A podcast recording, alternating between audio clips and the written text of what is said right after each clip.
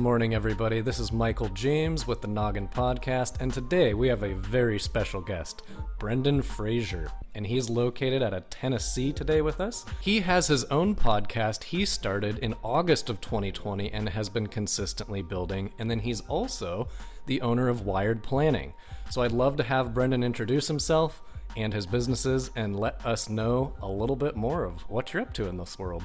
Yeah, so I um I've got I have a couple businesses in the, as we were talking a little bit before, a couple businesses both in financial services. So that makes it a little bit easier like uh, because when I hear about other people that have multiple businesses and they're in completely separate industries, completely separate sides of the world, I don't know how in the world they do it cuz having two in the same industry is challenging enough, but there's quite a bit of overlap. So on one hand, um, I've got I'm part of a firm where we work we do financial planning for entrepreneurs and a lot of parents that run businesses um, just because it's a, a much it's a needed market that doesn't really get tapped into doesn't that doesn't really get served by traditional financial advice world hmm. um, and then the second business is uh, it's my own kind of like personal brand business where I do some speaking, um, podcasting, like you said, and coaching for financial advisors.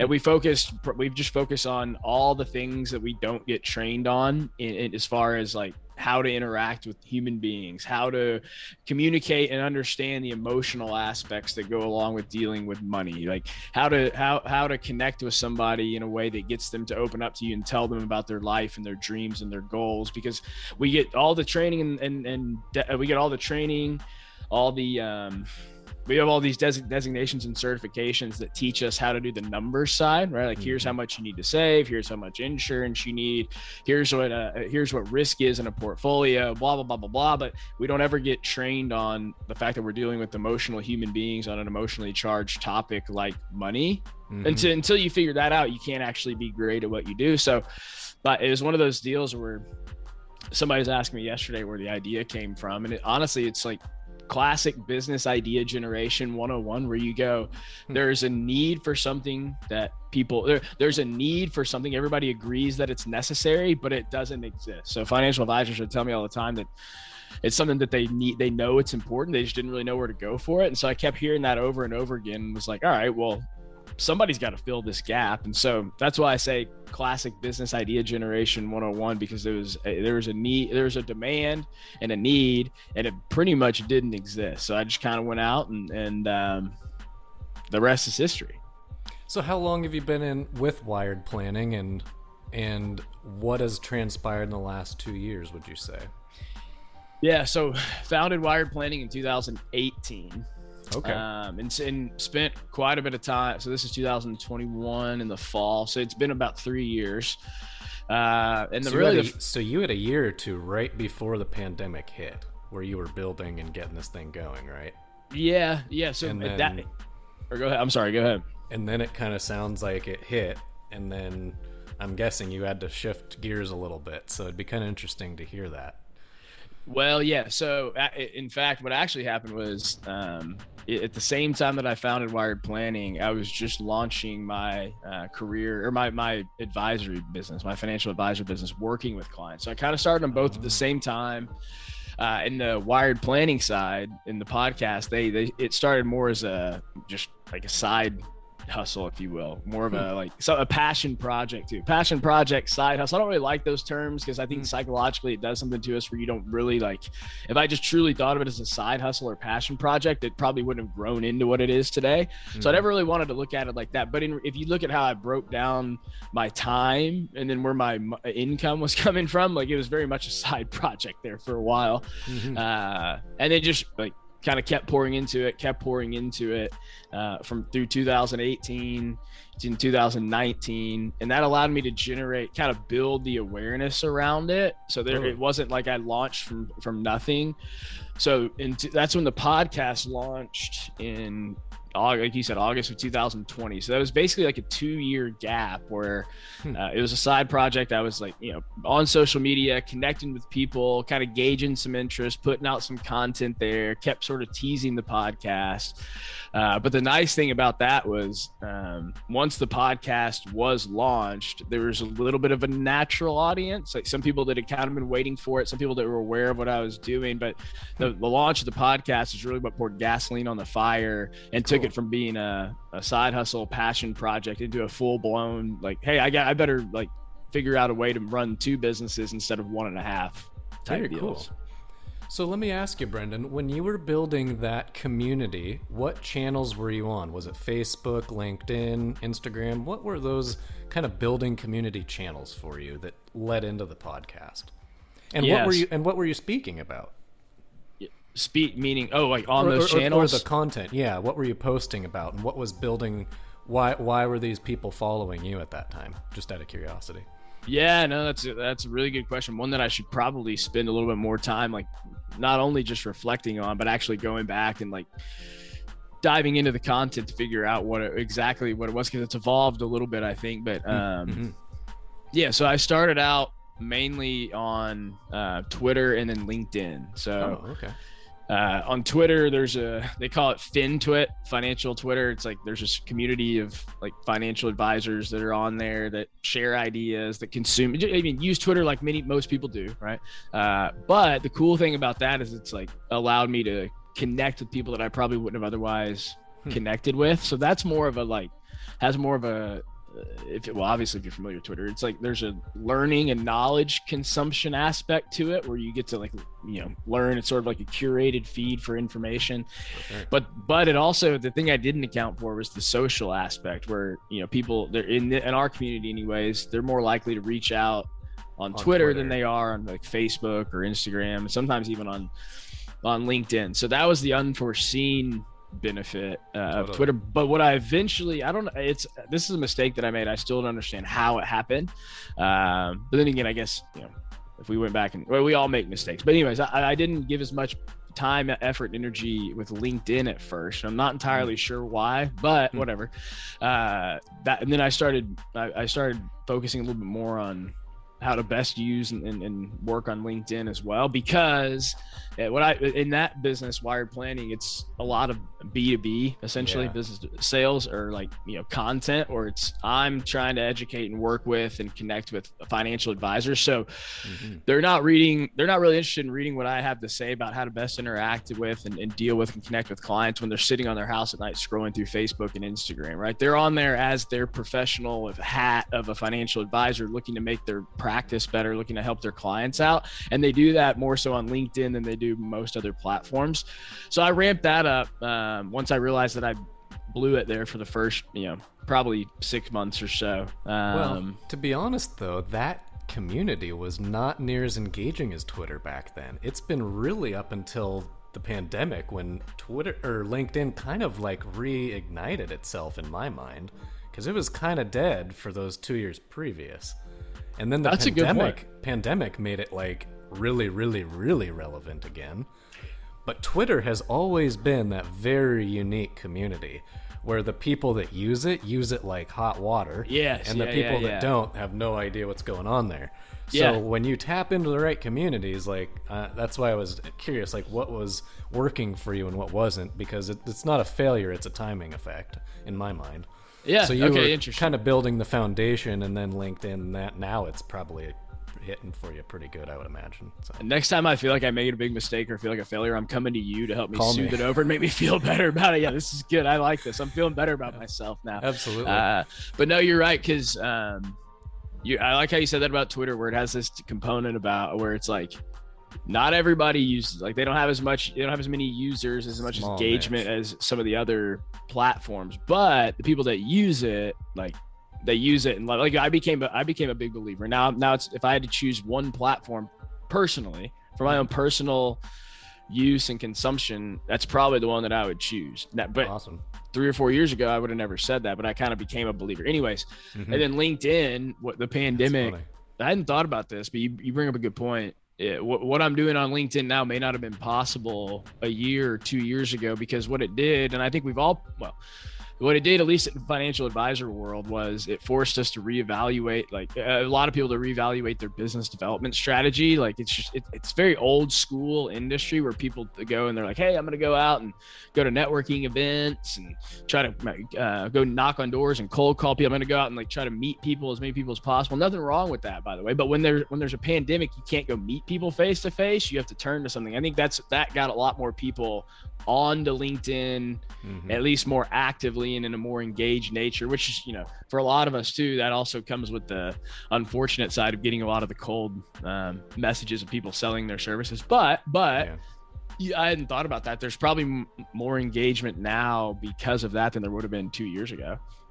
Oh, it's it's industry wide. It's dental. It's marketing. It's screen printing. It's any. It's anything right now because they're asking like who's available what's available as far as product and services and what's the timeline of me actually getting this and having it in play right uh-huh. whether it's t-shirts whether it's that business service whether it's the advertising campaign whatever and uh, so yeah i mean for me i get to see it from a very unique perspective and that's why I bring on certain guests because they get to see it from just their industry and maybe not as wide of a breadth as I do. And so, yeah, yeah. Like I, I speak with coaches, consultants, real estate brokers, the builders, the architects, like, and to hear their mindsets behind how they're using Twitter and Facebook and, you know, all this and then all the digital.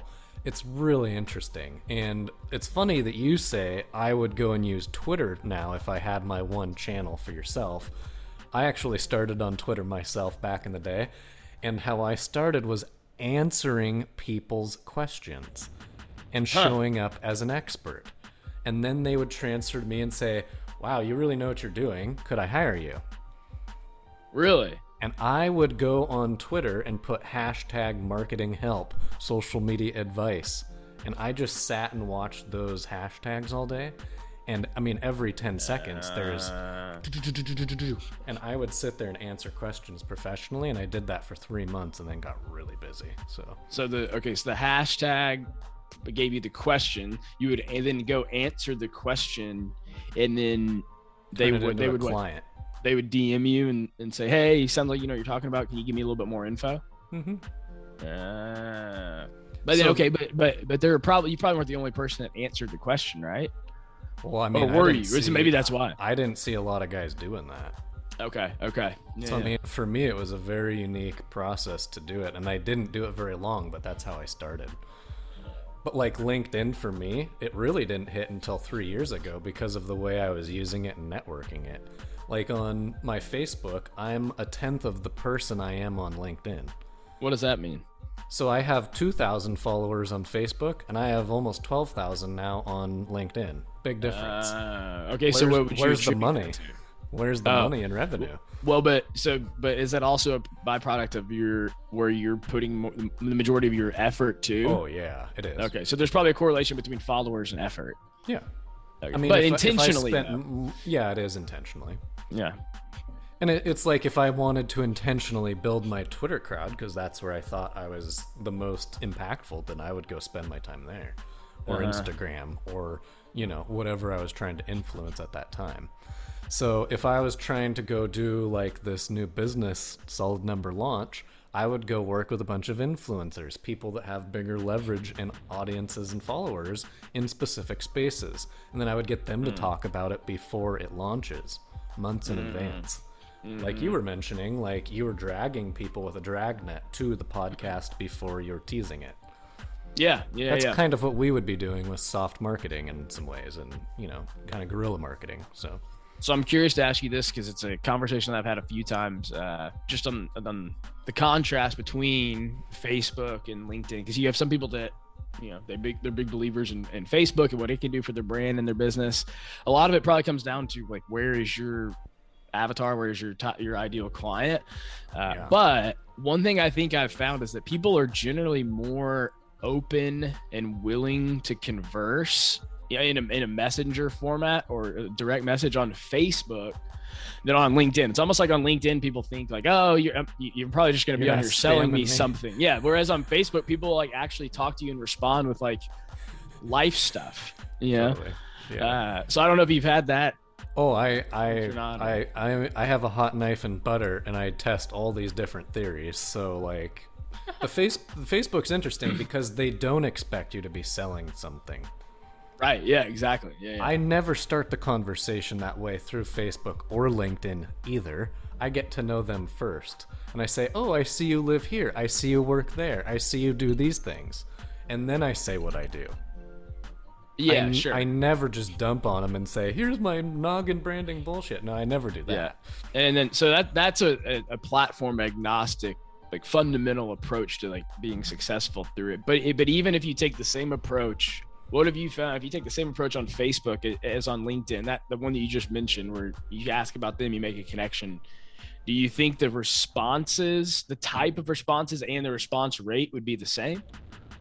I think Facebook would be quicker because Facebook, that app and that website gets used way more in most people's day compared to LinkedIn. Okay. Yeah, yeah. Now, now you said the heavy Twitter user that is camped out on Twitter all day. They're not on Instagram and Facebook. They're on they're on just Twitter.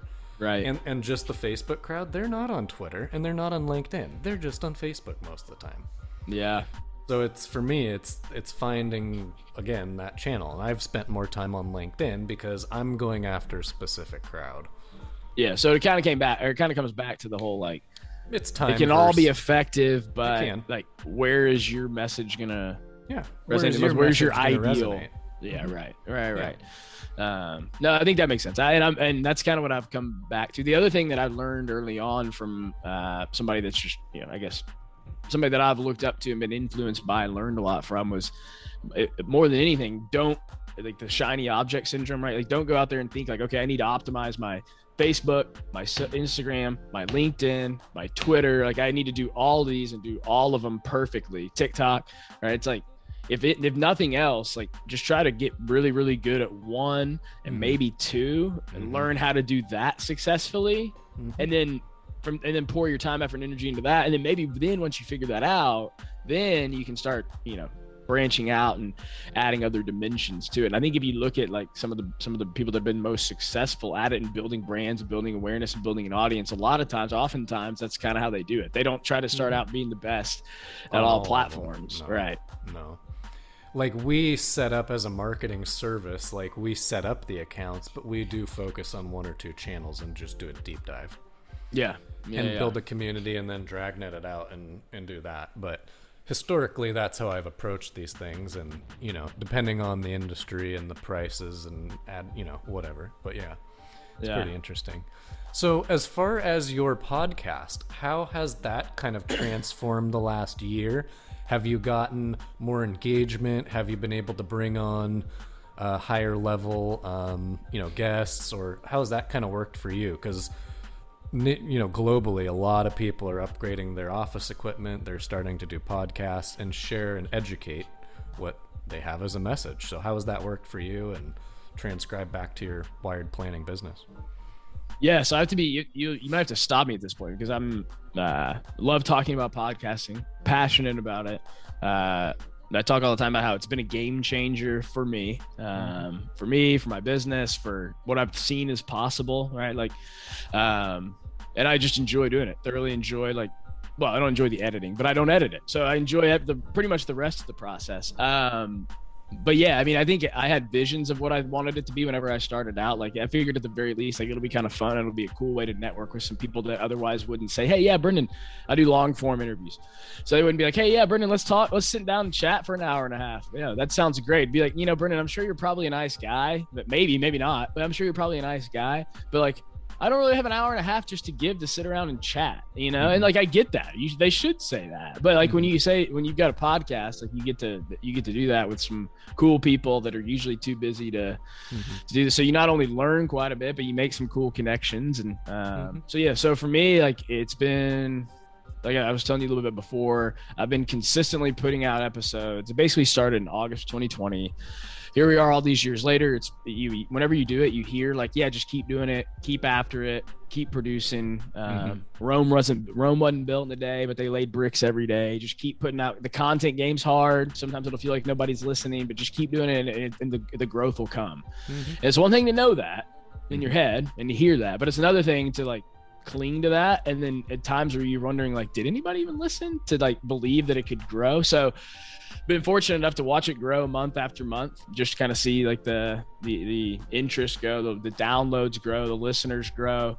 Mm-hmm. um and it's, it's always fun to like have people reach out and tell you like, "Hey, just found your, your podcast. Can't believe I didn't find this earlier. Hey, just found you. Thanks so much for doing this." Um, so it's awesome. led to a bunch of connections that you know otherwise wouldn't have been made within the financial planning and advice community. And then one thing I talk about, I mentioned too, is uh, the thing I didn't. It's it's obvious now. But the thing I mm-hmm. didn't expect at the time is like I'm having people reach out from Australia, like New Zealand, the UK, you know, and it, like there's something that you go, like, man, when you start realizing you're having an international presence, you kind of go, dang, that's kind of cool. Totally. Um, but the thing I would say I wanted to mention that you mentioned earlier is this is one of the things that's been most helpful for me is you mentioned associating your brand with like an influencer in a certain space, right? Mm-hmm.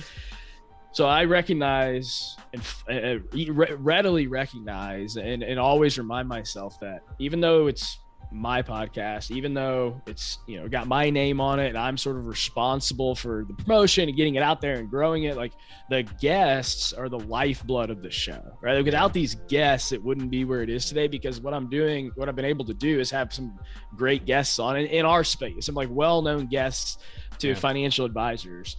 Um, and so I'm like, I've not only been able to like associate myself and tie myself to them in a way that like builds some credibility and authority, sure. but also it taps into their audience too, right? It's like, oh, if mm-hmm. that guy was willing to go on a podcast with Brendan, right? Well, then Brendan must like it might be something I need to look into. So whenever I started, it wasn't like I was I wasn't just launching a bunch of individual episodes. It doesn't mean you can't do that or you shouldn't do that. There's a bunch of people that do that successfully. I can only speak to the interview based, guest based mm-hmm. shows. But like you start doing that and people start posting about it or they'll start telling their audience about it and it's an audience that has it, it, I'm talking to people that are so we're talking about the the podcast is called the human side of money. So, like for example, um, we had somebody on that's a, a behavioral finance expert. Mm-hmm. Right. So that's a lot of what we talk about is the behavioral aspect of money and the behavioral aspect of finance. And so he's this well-known guy in the behavioral finance world. And now they they they're like, oh, he's on a podcast that talks about behavioral finance. So because they're already following him, they're interested in the topic, and so that naturally builds a little bit more of an audience that way. I think that's what I was thinking. Yeah. Uh, and when you, when you gave that example of um, you know tapping into influencers in a space, like there's no doubt in my mind that that's been a a, a part of I mean, the success, part of the yeah. growth is like that format, right? And I, and I, so that's why I always remind myself that the guests are the lifeblood of the show because the show, like the quality of the show, has to do with you know their presence and the information they're giving you. It also has quite a bit to do with whatever reach it's it's grown to, right? Mm-hmm. So, mm-hmm. just something that I have to remind myself, and I'm thankful for, and, and try to think that try to thank them all as much as I can, especially those that were willing to take a chance, you know, early on and be on some of the first few episodes, and mm-hmm. when there weren't as many listeners. Now people go back and download old episodes all the time cool. right but but but yes and then to answer your last question it, it, at this point it like it's come to the point where now some of the guests that i would have reached out to initially that may not have agreed have now heard about it in the yep. industry right like they've had friends that were on it or friends that have mentioned it to them pre-qualified yeah exactly so it's like i can reach out now with a little bit more brand That's equity cool. name totally. awareness and so it makes it a little bit easier conversation i'm still trying to get to the point where i can get like big like big guess that like a lot of people mm-hmm. would know. So it's, it's but that's you know it's something to work for. Yeah it's, it's, it's, building that foundation and it looks like you've done a great job. So as far as my guests what would they get out of your show? What's the length and how could they utilize your coaching services if they were interested in working with you yeah, yeah. So the only guests of, or the only listeners of this that would get any benefit from uh, listening to the show is if you are a, a, financial advisor, or financial planner. But I tell people all the time, like friends and family, they're always like, "Oh, you have a podcast? That's cool. I'm gonna listen to it. I, I want to listen to it." I'm always like, "Okay, thank you for your support. I appreciate your eagerness. If I'm doing my job right." You're going to listen and you're going to be extremely bored if you're not in this industry. Like the power of Mhm. knowing your audience and who you're talking to, who you're speaking to, right? So I always tell them that. I'm like, listen, thank you. But if you're actually interested, it probably means that I'm not doing a good job. Like, it needs to be a, message catered specifically to the target intended audience. So, unless mm-hmm. you, eh, the, the reality is, is that you're not probably going to be very interested in, in the podcast unless you're in the business and you're in this industry as a financial advisor, financial planner of some sort. But, but that we being do, said, we do speak with and work with many firms.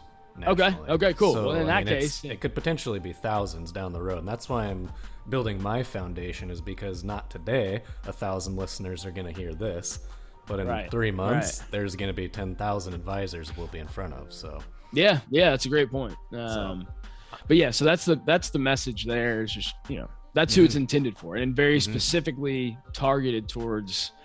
That's also the- you know uh, it was a way that I was more willing to take the risk of podcasting, knowing that it was a very niche market that I You- was you familiar with. early. Like yeah, Well, I- uh, I see. I, I've been listening to podcasts for a while, so to me, it feels like it, you know, was late to the game. Probably was late to the game. But any, but the point being, is that I kind of felt like, you know, uh, I'm gonna go in kind of small, like in an industry I'm familiar with. It felt like less risk. Mhm. I guess is kind of what I'm saying. But, uh, but yeah. But then we, you know, anybody that's an entrepreneur, uh, parent, uh, you know, somebody that's got either a family, they're an entrepreneur, you're a parent, you've got businesses that you're running or a business that you're running, and you know, you don't. You're high. I always say our our clients on the financial planning side are they're high on responsibility and short on time. You know, like Mhm. they've got it. They're always thinking about how to prioritize the vital few over the trivial many, the highest best, highest and best use of their time and they recognize that you know managing their family wealth and, and getting that organized and protected and accelerated is not generally the best use of their time so they they say hey i could do this but like you know yeah, I'd rather have an expert do it because generally the people, the most successful people in the world are the ones that realize that you can't do everything. And when you look at somebody, you go, man, how do they do all that stuff? The people that you look at and you're like, man, do they ever sleep? The answer is almost always like they understand the power of leveraging other people and, Delegation. and delegation and spending their time on the things that give the highest return. So that, that's who our clients are. The people that realize that, recognize that, and know like, hey, you guys are probably better at this than me. But even if you weren't, like my time is still better spent okay. elsewhere.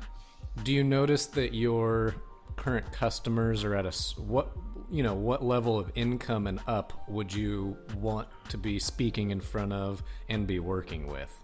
Like for me, it's a certain price value, and I'm sure for you as well to save you time. So, what would that kind of look like? Yeah, you know that's I, I, we get this question a lot, so and I get it.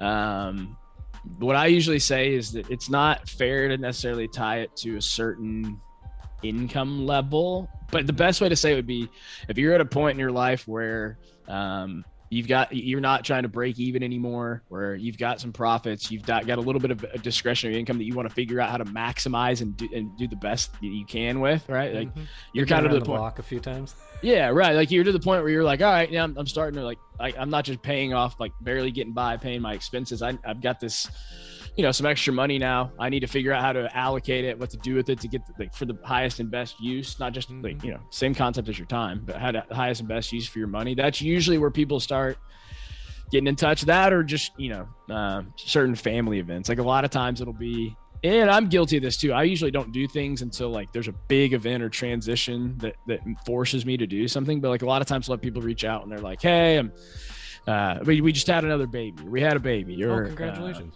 Yeah. Or no, no, no. I didn't. oh, we yeah, had oh. people. Yeah, yeah. No, Oh. we had we had people. That's when people will reach. Those are the people that need to reach out or want to Oh, reach gotcha. out. Because it's hard to put an, an it's hard to put an income number on it because there's so many different Mm-hmm. dynamics that when you're running a business like revenue versus income versus what shows up on your tax return. Mhm. Um, so I'm just kind of just trying to give a, a few feel like an idea of like you know when you get to the point where you're trying to figure out you know what to do with your with your money because you're not just paying off expenses anymore. When you have a life event like having a baby, um, starting a business, starting another business, um, you know, d- divorce, like that sort of thing. That's usually You're describing it to the people that are gonna get it when they hear it. yeah, Because yeah, They exactly, know yeah. themselves, right? Yeah, that's right. People, yeah, yeah, people are aware of themselves at that level. So yeah, yeah. I think that's yeah, and that's right, who I think we that's like exactly to work with. That's you know that's who's in the network, and that's who we're referring and you know partnering with. And Yeah, we're not the one providing the ongoing service or underwriting this or you know so it's the partners that we're trusting and we're pulling in and you know we're just the connecting piece. So yeah. Yeah that's yeah. all it is. And it, and it sounds like that's what you're doing. You're educating and then connecting and you know keeping it ongoing with the relationship. So yeah yeah cool. right. Very much i mean that's a lot of a lot of the time that's what people want what they'll pay for is totally. somebody that's there to give them to offer some advice give them a roadmap but then also like connect to other people that they need to be connected with mm-hmm. whether Now it be a oh, go ahead, go oh, ahead. oh sorry go ahead I was just gonna say whether it be in our world, it's always like, hey, you know, uh, do you know anybody that you know good? Do you know a good tax strategist, right? Do you know a good attorney or estate planning attorney? Like, you, it, it could be any of the, those. Are usually the people that we're helping to connect people with. It, it Mhm. just we're, it's because again, the high on responsibility, short on time. We our thought process is we want to be like a go-to person for somebody to say, hey, I, this is what I need do you like what should i do can you help me find somebody that can fill that gap because we already know like and trust you Mhm. so i trust that you work with people that are like you that you know place a high priority to, on on delivering results and being responsible and responding anyways all those sort of things that go into Totally. it but yes so you're to your point like being a connector is uh, a big piece of it when you're dealing with people that don't have a lot of time but they've got a Mhm. lot of a lot of things on their plate or know where to look or who to contact and you know they're not familiar with that space so we're kind of like a red carpet introduction and we try and like smooth that process out That's most right. people most people are intimidated to talk to financial advisors or bankers because Yeah. historically they haven't had the best relationships and that hasn't they haven't gotten what they needed and so Yep. we're trying to break that barrier down and make Yeah. it a little bit easier a barrier of entry to get in and work and build and scale and yeah you know, hopefully people can hire more employees and get to the next location and expand that marketing and you know do all these things and yeah and then Yeah. and then do the financial and, and all that on the back. So yeah right? yeah that's exactly and that's right and that's why we are trying to have those conversations and fill those relationships so they can catch those people that say, "Hey, who do you know?" And I say, "You got to talk to Brendan. He's the he's the boss in this space." Yeah, yeah, no, that, yeah, right. That's exactly right. So I, I that's why I'm trying to do this and pre-qualify, and you know we're we're doing it in an organic way, and I have certain relationships. You have certain relationships. We're all trying to leverage each other's networks and visibility and, and gain traction in our own spaces and you know so i'm pulling on ceos business owners thought progressive leaders in their spaces uh, people from acceler- accelerators and incubators and yeah. try and get the whole like the concept from even the back end of the funding the you know the bankers and financiers we work with so you know we're trying to have like the entrepreneur's mindset the servicing mindset the funding mindset so Yeah, I, I'm trying to go for like you know a, a, a big podcast at some point. I'm starting very small, but you know it'd be cool to be a, a Joe Rogan at some point, or you know people know you for certain conversations. So we'll see. but don't but, but don't they all start small? they do. I, I for, as far as I know, I could be wrong. Like No, I every mean, podcast before it's launched dude. has zero listeners. most people think if you think about Joe Rogan, most people don't know him. They've watched one of the episodes because of the amazing guest. Yeah, right, right. Think of the Elon Musk episode where everyone knew he smoked a joint. Yeah, A, a billion people knew about that. It affected Tesla's stock price, for God's sake. Did you see their Twitter account the day after? It was on fire, man. yeah. So, like, that's. I, I, I like to play in that. I think it's hilarious. Um, and so, and I watch this stuff, and I, you know, because, anyways. So, um, so for me, like, yeah, it's it's been fun to to start my podcast to bring on other experts in their fields and and build out these foundations so people in their networks can catch referrals and you know be educating these people as as they get closer to those you know higher levels of income or their businesses performing at those levels so Yeah, yeah. No, I think I mean I think it's awesome. I think it makes a Mm-hmm. lot of sense, and um, I mean, like I said, I'm a big believer in the platform, and there's like there's studies out there, and I've heard other podcasters say that there's something about like the audio format that connects with people in a way that other formats just don't really do. You know. Um, as there's a level of intimacy that's hard to, to to compete with on, especially through a blog. But even compared to video, like a lot of times people will sit down and watch a five minute video, right? But and there's like some connection there. But like when you're in somebody's ear while they're walking their dog or in their car for For 30 an minutes, hour or, or- yeah, yeah, yeah, And I mean, no, I mean, well, hopefully they listen more than that because my episodes are Yeah. way longer than that. So Yeah. uh, or like you know you're, you're at the gym or whatever like there's Mhm. something to be said there's something formed there that doesn't necessarily get formed on- in a five minute video right i'm not saying video is also super powerful don't get me wrong Mhm. i'm just saying like yeah there's In something that- about it format. right yeah, yeah Yeah. there's there's something about it that i don't know how to explain but i've seen it happen too Mhm. um so yeah Hmm. no it, it- it's it's it's cool and, and it's fun and it's been like i said it's been a game changer for me Yeah. It's it's interesting that you said the uh you know, you felt late to the game in the podcasting and the way that I've, you know, just kind of seen this as an outsider is not an expert in that at all, but it seems like the people that had a personality and an and an audience or a community, they were the originators in that space. yeah And now you see the listener going, "Oh, well, I do kind of cool stuff too," and maybe and now they're starting theirs. Right, And right. and like I I work with other service providers that build podcasts and monetize, do all this stuff, and. And they're like, dude, since the pandemic, the numbers are off the charts. People have been buying computers and chairs and, you know, all this stuff. And he's like, it's Oh. phenomenal yeah yeah because they're at home and like they have these you know audiences that are kind of stuck at their house at the moment. So, Yeah, you know, right.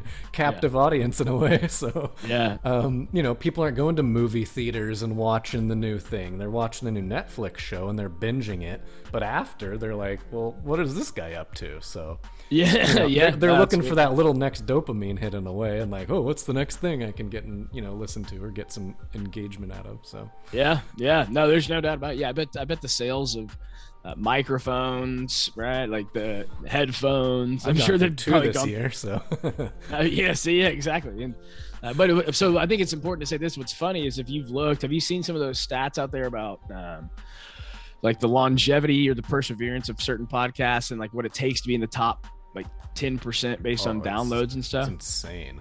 It's a well, insane meaning. Multi millions. Wait, no, hang on. I was gonna. So this is what I was gonna say. Oh. is if you look the number of podcasts that actually like continue producing more than 10 episodes is like minimal so like Oh, yeah, there's yeah. the however there's like some how everybody it seems like everybody's starting a podcast right this is something people reach out and they say hey Brendan I see you have a podcast I'm kind of interested I'd like to know like your mm-hmm. insights what should I do like one of the things everybody says is like seems like everybody's starting one like am I too late to the game or is it it's just going to be like noise in the midst of all these other people and it's like I mean first of all, I can't guarantee the success of your podcast, but but the one thing we know is that there, there's all the there, there's a big pool of people that are starting, but the vast majority, and I wish I had the numbers, would make for a much more compelling uh, case here. But Oh, it's like, like ninety-five percent are gonna not. yeah, it's go like past ten episodes or something. that's it's it's it's basically like that. It's right in that ballpark, Yeah. and then it's also like to be in the top. I think I want to say these aren't going to be exact, but they're going to be close. And I don't like giving non-exact numbers. I just don't have them in front of me. But if It's you look at the the top 10% of podcasts get like I think it's 500 downloads within the first 2 weeks. It's not even like insurmountable. It's not even like hey, the top 10% have 50,000 downloads. It's like no, just Mhm. being the top 10%, all you need is 500 downloads Mhm. within 2 weeks and it's like, well that seems doable. right? Mhm. I mean, or at least in my mind it felt doable. Mhm. I was like, I think I think I can do that Mhm. yeah you know and i'm in a, a super niche market right like I, i've only got like a certain number of people that would even be interested Totally. um but yeah i think it just comes down to sticking with it and not giving up because i think what a lot of people do is they'll listen or they'll put they'll put out a few episodes see that not many people are listening and go okay and never then mind 'Cause they'll it's, and it's harder to do than you than you think too it's got a low barrier to entry as far as getting it started Mhm. right like just buy a mic buy a computer maybe some headphones Mhm. go to fiverr have somebody do some artwork for you Mhm. uh yeah start hosting it and post it and start posting but like there's a little bit more that goes into like even if you're doing individual episodes like get prepping for it. There's prep work if you have guests. It's like it's a Mhm. little it takes a little bit more work than you think. Mhm. so that also i think serves as a barrier to perseverance because you're going like eventually you're like okay that's a little bit more work than i thought. Not many people are listening. I'm out. Right? Yep.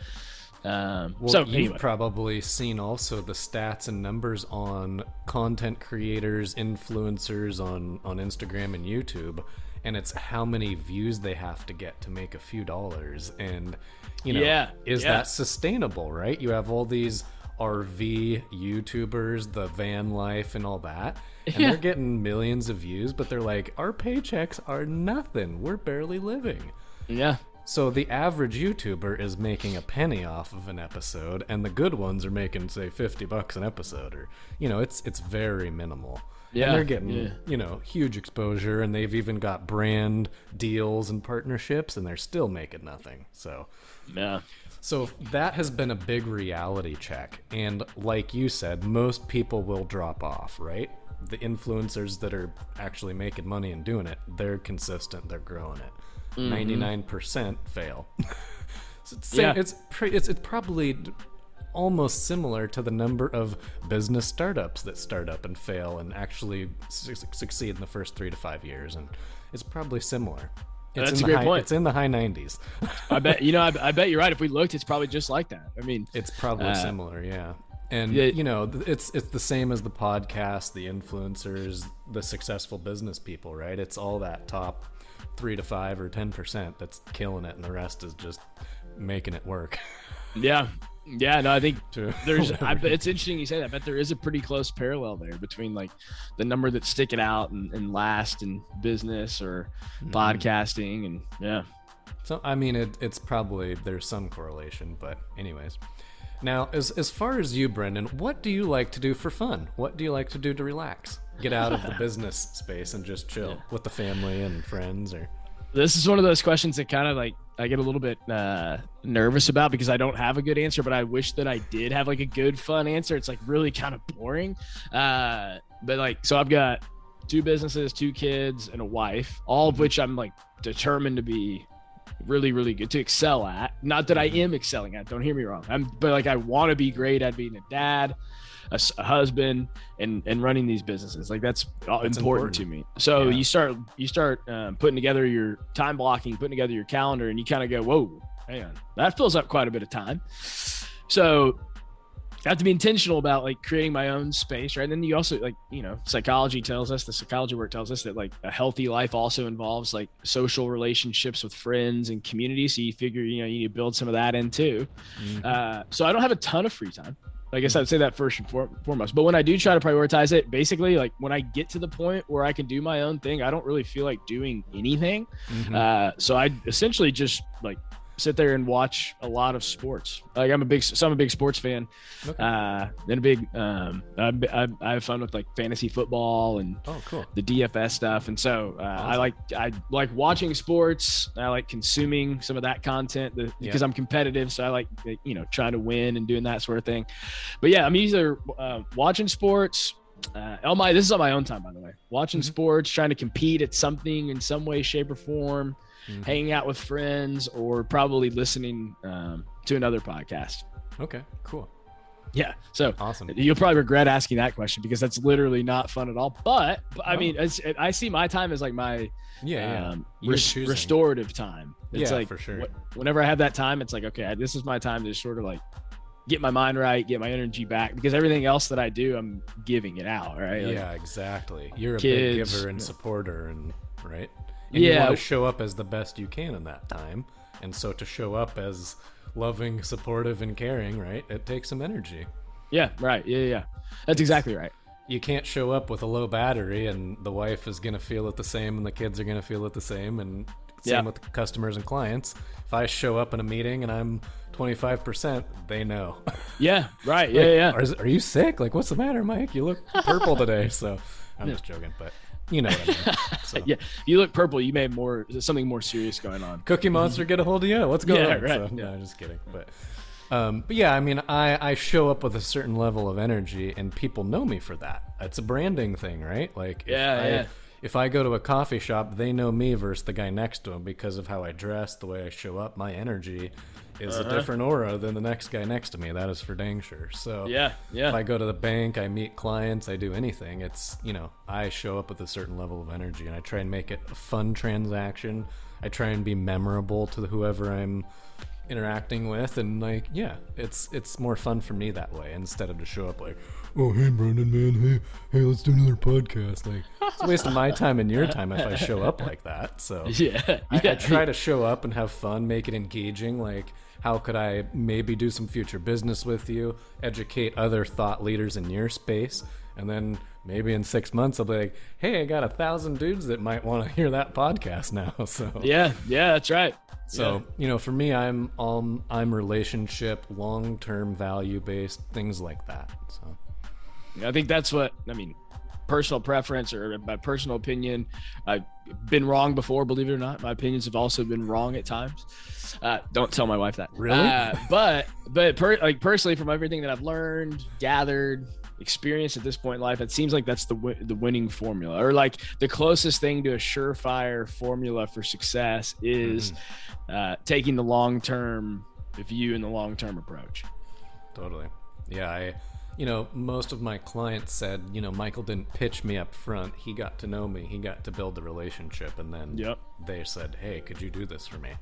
And that's how I've gotten the bigger clients and the clients that last a lot longer, and they don't yep. sit there and pray, "Where'd my money go this month?" So, yeah, A little different situation. Yeah. So, you know, startups are fun. We have a you know a, a space for that, but you know where I make the most impact and I get to see the most influence is bigger entities now and community projects and you know doing all this marketing and finance stuff. So that's why I'm going to be able to see more of my work and with you you get to see the families they get to have more money and travel and you know live a better life and you know have their kids live a better life too yeah know? yeah I, I didn't grow up with parents that you know gave me money or planned for that and you know I'm hoping that I can do that for my kids, obviously, and I will be.